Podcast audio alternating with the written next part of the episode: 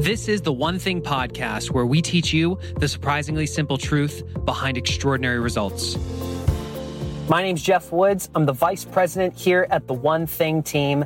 Today, we release to you episode sixty-six. For most podcasts, this would be just another episode. However, for us, this is an episode that really matters. Over five years went into researching and writing The One Thing. One of the things that came out of that research was that on average, it takes sixty-six days to form a habit. Not twenty-one, not twenty-eight, not thirty. On average, it takes sixty-six days. One of you, James Jacobs, reached out and said, hey, I know episode sixty-six is coming around the corner. Have you considered doing something around habits for that episode? He jokingly suggested that we we tell you guys to go back to episode one and listen to a podcast a day for the next sixty-six days, which you're welcome to do. We wanted to take it to another level, though. We'll start with an exercise. Think back over the last five years of your life. How many truly life-changing, positive power habits have you formed in the last five years? We're not talking about little habits here. We're talking about life-changing power habits. For me, before moving to Austin to start this company with Gary Keller and Jay Papasan, the answer was two. Over five years, I formed two really powerful habits. Yet, when I showed up here in Austin, I remember Jay saying, all right, the fastest way for you to get out of business with Gary and me is to not live the book. If you want to earn the right to run this company, to be the face of the brand, you must live it every single day. So with that, what will your first habit be? I remember looking and saying, well, I need to form a habit for my business. I need to form a habit for a key relationship. I need to form a habit for my spirituality, and I need to form a habit for my physical health. Jay said, but if you could only form one first, which would it be? And I kind of said, you know, I, I need to do the business habit, and I also need to do this relationship. I think I can do both. He said, but if you could only choose one. I said, but I think I could do two. And he goes, but if you could only choose one, Jeff, you got to live the book. Pick one.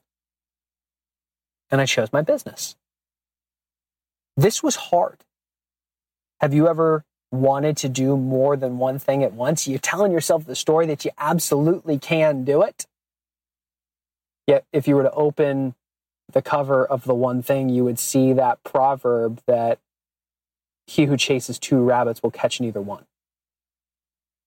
When I narrowed my focus down to just that one action, for sixty-six days, that habit got locked in.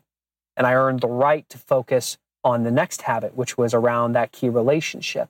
You fast forward another roughly sixty-six days, that habit was solidified. And the first habit was in play. You fast forward that first year being in business with Gary and Jay, I was able to acquire four habits in twelve months when it took me five years to acquire two before. F M Alexander says that people don't decide their futures. They decide their habits, and their habits decide their futures. What do you want to accomplish in your life? What are the things that you absolutely want to achieve? What are the habits that, if you could just acquire those habits, would allow those dreams, those goals to become your reality? Every year, you have the opportunity to potentially acquire five life-changing power habits. How many did you acquire over the last five years? This is why we are sharing this episode today. Today begins the day that you have the opportunity to intentionally decide which habits you will form and narrow your focus to the one you want to form first. To help you along the way, we are going to share three of the most powerful habits that I've acquired over the last two years working with Gary and Jay. These are three habits that are kind of counterintuitive to what you may think. It wasn't working out every day. It wasn't eating healthier. It wasn't even meditating every day.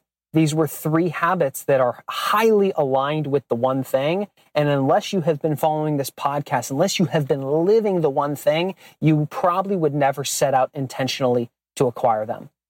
Our hope is that today, after this episode, you'll choose just one to go on a sixty-six day challenge to making a habit of your own. And if you do that, it will then help you live the one thing on a much deeper level.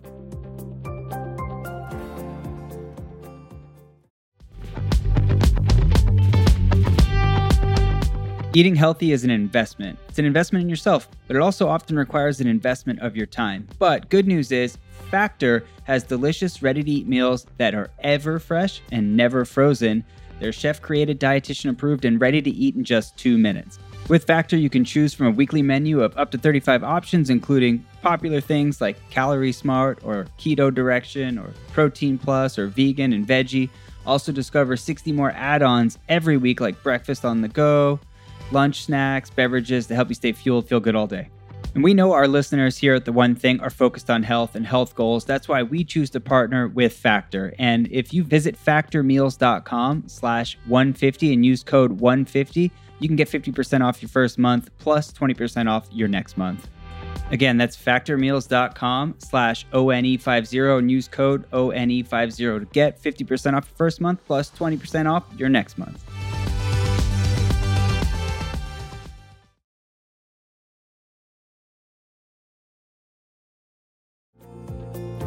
The first habit is the habit of acting in order of priority. This is not something that was taught in school, for me at least. I don't know, at what grade were you taught the habit of acting in order of priority? Being crystal clear on the things that absolutely mattered the most to you, and without thinking, without discipline, without willpower, you acted in order of priority. If you were not taught that, then welcome to the club. This is like everyone else. This was evident by the fact that when the alarm goes off in the morning, maybe you check your email right away. You get on Facebook. When you're hanging out with your family in the morning having breakfast, your mind may be elsewhere. You drive into the office, you set up your computer, and the first thing you do is you do what? You open your email. And you respond to other people's priorities. You go and you say hi to everybody else around the office. Somebody stops by and says, hey, do you got a minute? You say yes. You fast forward throughout the day and you know that you were busy. You know you did a lot. Yet you look up at the end of the day and you ask, did I even get anything done? The moment that I stepped into Gary and Jay's world, Jay, one of the first things Jay said to me is the fastest way that you can get out of business with Gary and me is to not live the book. You can't earn the right to be the face of the brand and not live the one thing. You must go on a road to mastering this if you want to earn the right to run this company. I took that seriously. It was an incredibly big challenge to rewrite decades of habits. Think about it. That's, that's what it is. For decades of your life, you have marched forward, going through your days in a reactive mode, reacting to everyone else's priorities. That's what you're doing when you're checking email. That's what you're doing when you go onto social media, when you say yes, when people stop by and say, hey, do you got a minute? You're reacting to everyone else's priorities. What's the cost of that, though? The cost is, you look at a week and maybe you had an hour, two hours, a handful of hours that were focused on your most important work. You stack that and compound that over years. How much growth did you leave behind? How many opportunities could have been realized if you had just said yes to yourself first? Not to say that you don't say yes to everyone else, not saying you don't check email, not saying you don't support your colleagues around you in your environment. This is where the first habit comes into play. The habit of acting in order of priority. Here's a simple way to get started doing this. Whether it's the night before or first thing in the morning, ask the question, what's the one thing I can do such that by doing it, would allow everything else to become easier or unnecessary? What is that one thing that if you just did that one thing today for your job or for your business would make it a huge win? If you literally had to do just that one thing and then you went home and did nothing else the rest of the day, what is the most highest income and impact activity that you could take for that day? Get clear on it. Write it down, preferably on your calendar. Once you have that clarity, ask the question, what's the one thing that is most likely to pop up and distract me from getting this done? Most of us know what our biggest distractions are. Can you consciously think of it in advance and then ask, what's the one thing I can do to stop it? So we just asked three questions. What's the one thing I can do for the day? What's the one thing that's most likely to distract me? And then what's the one thing I can do to eliminate that distraction proactively? What would it look like if for the next sixty-six days, every single day, you asked those three questions and executed accordingly? What would happen in terms of how much you get done in a day? What would change in your job, in your business?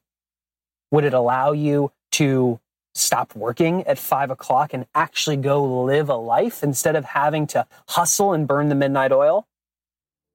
There's lots of opportunities that are on the other side, if you can learn to act in order of priority.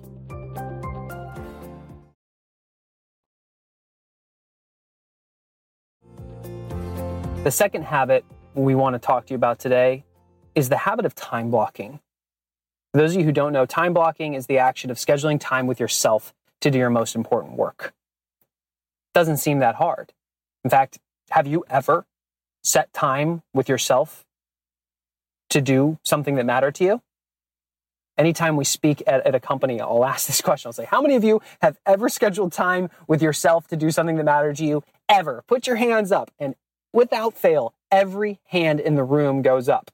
I'll then ask them to keep their hands up. And I'll say, how many of you now have the habit of every single day scheduling time with yourself to do your most important work, and you have a habit of crushing every single distraction that pops up and tries to steal your focus? Keep your hands up if you have that habit.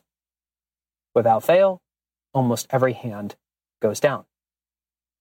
The idea of time blocking is very simple. Yet what we have discovered in living the one thing is that it is seldomly done. What's interesting about this, I remember hearing Jay talk about this. We're all familiar with the idea of eighty twenty, the eighty twenty rule. The idea that eighty percent of your results come from just twenty percent of your activities. The majority of your results come from the minority of things that you do. What is interesting to us is that while most of us are familiar with eighty twenty, most of us do not live it like it's gravity. If we walked with you to the top of the tallest building in your city, had you look over the edge and said, go ahead and jump, you'd look at us like we were crazy, because you'd know that in that case, gravity would absolutely hold true and it would not work out well for you. You understand the laws of gravity and you live accordingly. Yet why don't people live by the laws of the eighty twenty rule as well? If there are just a handful of activities that you absolutely must do if you want to achieve extraordinary results in your life, then why is it that when we sit down and we look at people's calendars, they reflect other people's priorities in the form of meeting requests, um, little to-dos that they feel like they need to do, little reminders, yet not chunks of time that are protected to do your most important work? This is what time blocking is.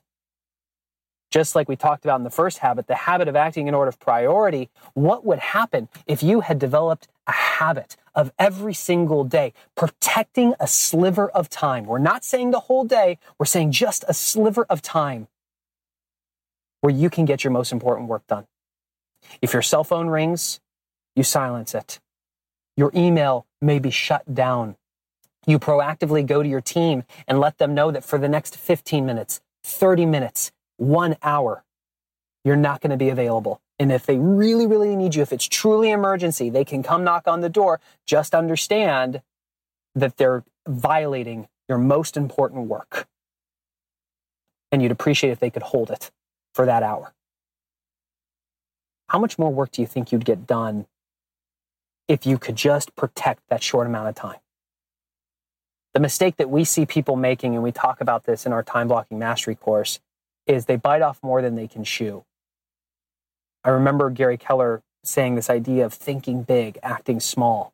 We think big, we have big dreams, big visions for our life, yet we then try to go and act big. We try to do too much. Instead, we suggest thinking big in terms of your vision when it comes to time blocking, of being the type of person where you can control an entire day, potentially. Then start by acting really small. Do you think that you could silence the world for five minutes? If the answer is yes to that, do you think you could silence the world for fifteen minutes? Maybe thirty minutes, an hour, wherever that level is where you feel like you absolutely, without fail, can control your time. You can silence the world. Start there. One of the things that happens when people violate this is that they end up failing.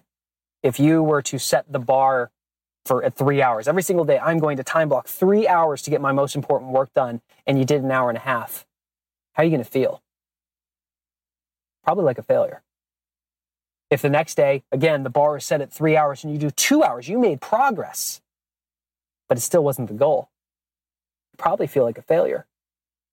What we have observed with the thousands of people that we have helped master this is that they will only allow themselves to feel like a failure for so long before they rewrite the rules of the game so they no longer feel like a failure. This usually happens by people just quitting. They stop doing it. They stop putting themselves in the situation where they will fail. And they do nothing.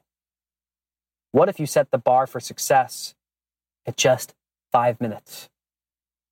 If you chose to make time blocking your habit and for the next sixty-six days, you went on a sixty-six day challenge every single day, just controlling five minutes on your calendar. And if you did that, you earned that X on your sixty-six day challenge calendar. Do you think you'd start to build momentum? Do you think over time you would expand that time block? Do you think you'd expand it to fifteen minutes? Do you think you'd be able to get it to a half hour, to an hour? And ultimately, over time, two hours, three hours, four hours. This is absolutely possible. If you want to achieve extraordinary results, not ordinary, not good, not great, extraordinary results in your life, do you think it would help if you were able to control your time and stop all the distractions that are currently stealing your focus? We sure do. That's why the second habit that we want to share with you today is the habit of time blocking and protecting your time blocks. To make this extremely actionable, here is what we suggest you do if this is the habit that you want to begin forming. First thing, ask the question,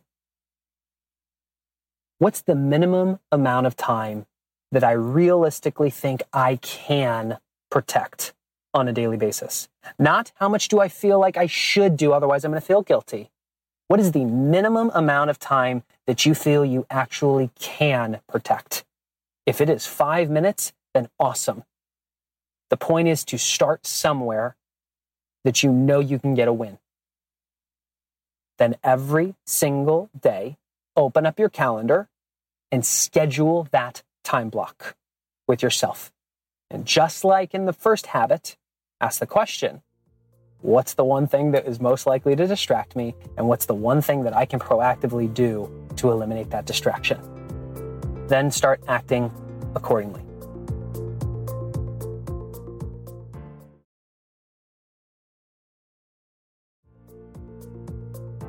So far, we've covered two of the most powerful habits that I've realized over the past few years working with Gary and Jay. The first is the habit of acting in order of priority. The second is the habit of time blocking and protecting your time blocks.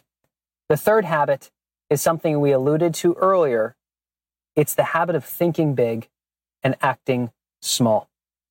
As entrepreneurs, as business owners, as executives, we have big ambitions for our life. When we get inspired, we often take massive action.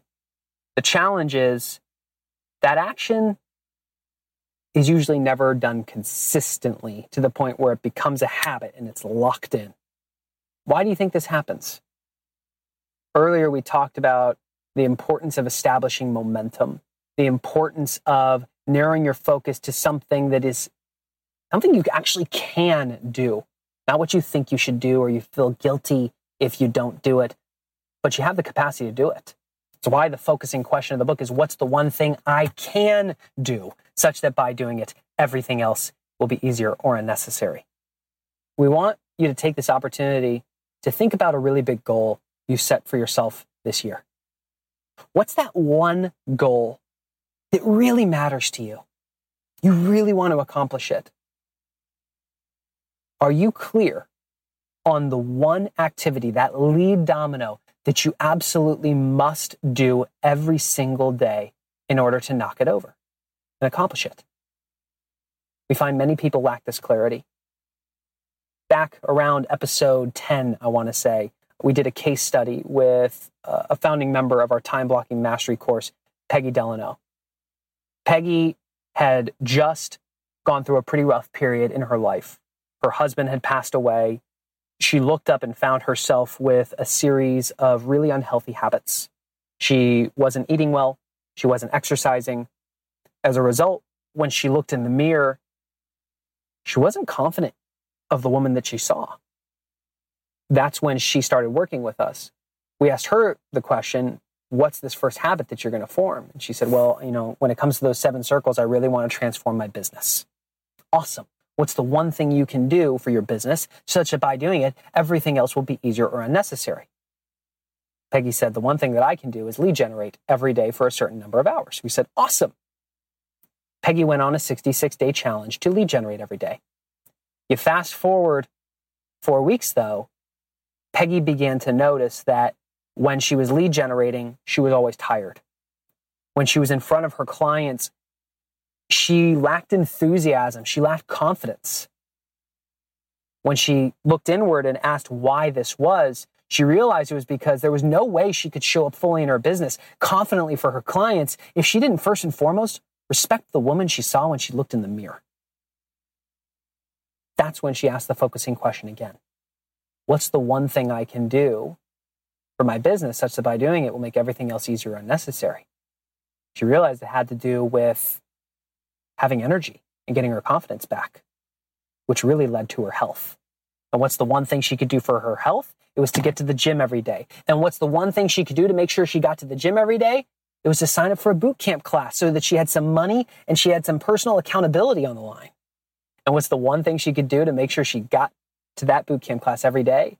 Was to be in her gym clothes and out the office door by five thirty-three p.m.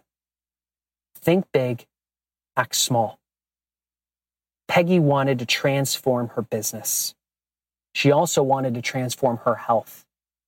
And she started going smaller and smaller and smaller. It wasn't lead gen. It wasn't just getting to the gym. It wasn't just signing up for a boot camp class. The one thing she actually could do, such that by doing it would make everything else easier or unnecessary, that one small action, was to be in her gym clothes and out the office door by five thirty-three p.m. The mark of success was if she was in the gym clothes and out the door. If she drove to the donut shop right after that, she still got an X on her sixty-six day challenge calendar. Had nothing to do with the physical action of working out. You fast forward six weeks, Peggy loses twenty pounds. And most impressively, she transforms her image of herself.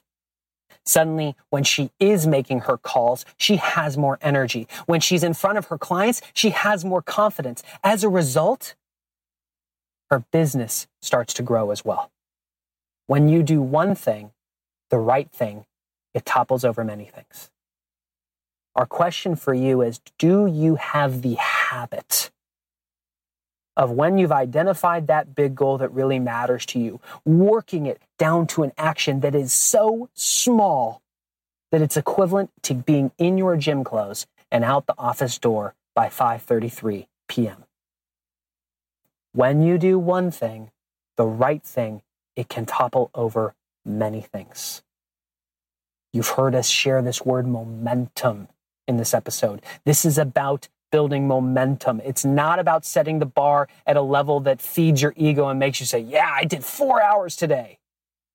It's about setting the bar at a place where you can start to build momentum, whether that is acting in order of priority by just doing one thing before you check email, whether that's time blocking for just five minutes, or whether that's looking at your big goals and acting so small that you are getting in your gym clothes and out the office door by five thirty-three p.m. Our question for you is, of these three, if you were to choose one of them, would you go on a sixty-six day challenge to mastering and making a habit first? If you need a copy of your sixty-six day challenge calendar, which is a single sheet that has the full sixty-six days on it, so you can mark it off every single day you earn the right to, go to the one thing dot com, click on that free stuff tab, and you can download it there. Folks, we hope this episode has brought tremendous value to you. It has been one of the greatest honors in my professional career doing this podcast. And I don't say that with fluff. There, there's real heart behind that. You sit on this side of the mic and you share sometimes very vulnerable situations, wondering who's going to listen to this. Is it going to help them? Will they take action? You cross your fingers and you hope that they do. When you start to receive the emails from people, when you start to interact with, the, like we have with some of the people in our Living Your One Thing community, and they share the stories about how this has helped them, whether it was in their business or in their relationships, their finances, their spirituality, there's no greater gift. So we really, I really mean that. It has been a pleasure serving you, and we look forward to continuing to serving you every single week for many years to come. We wanted to really drive it home, since this is episode sixty-six. Now is your chance to plant a flag in the ground and saying, starting today, not tomorrow, today, I am going to form my next power habit. When you go on a road forming habit after habit after habit, one at a time, you begin to experience habit stacking. And that's when you just start to feel like you are a rocket ship taking off. That's when you earn the right to taste what it means to achieve extraordinary results. Thank you for supporting the show. If this has helped you, please share this with somebody who you know needs to hear it. And as always, if you have not subscribed yet, please click that button so all future episodes will automatically be downloaded to your device. And if you have not yet left us a rating and a review in iTunes or your podcast player of choice, please do so. We love reading them. They just, they fuel our fire, and they mean the world to us. Thank you, and we will see you in the next episode.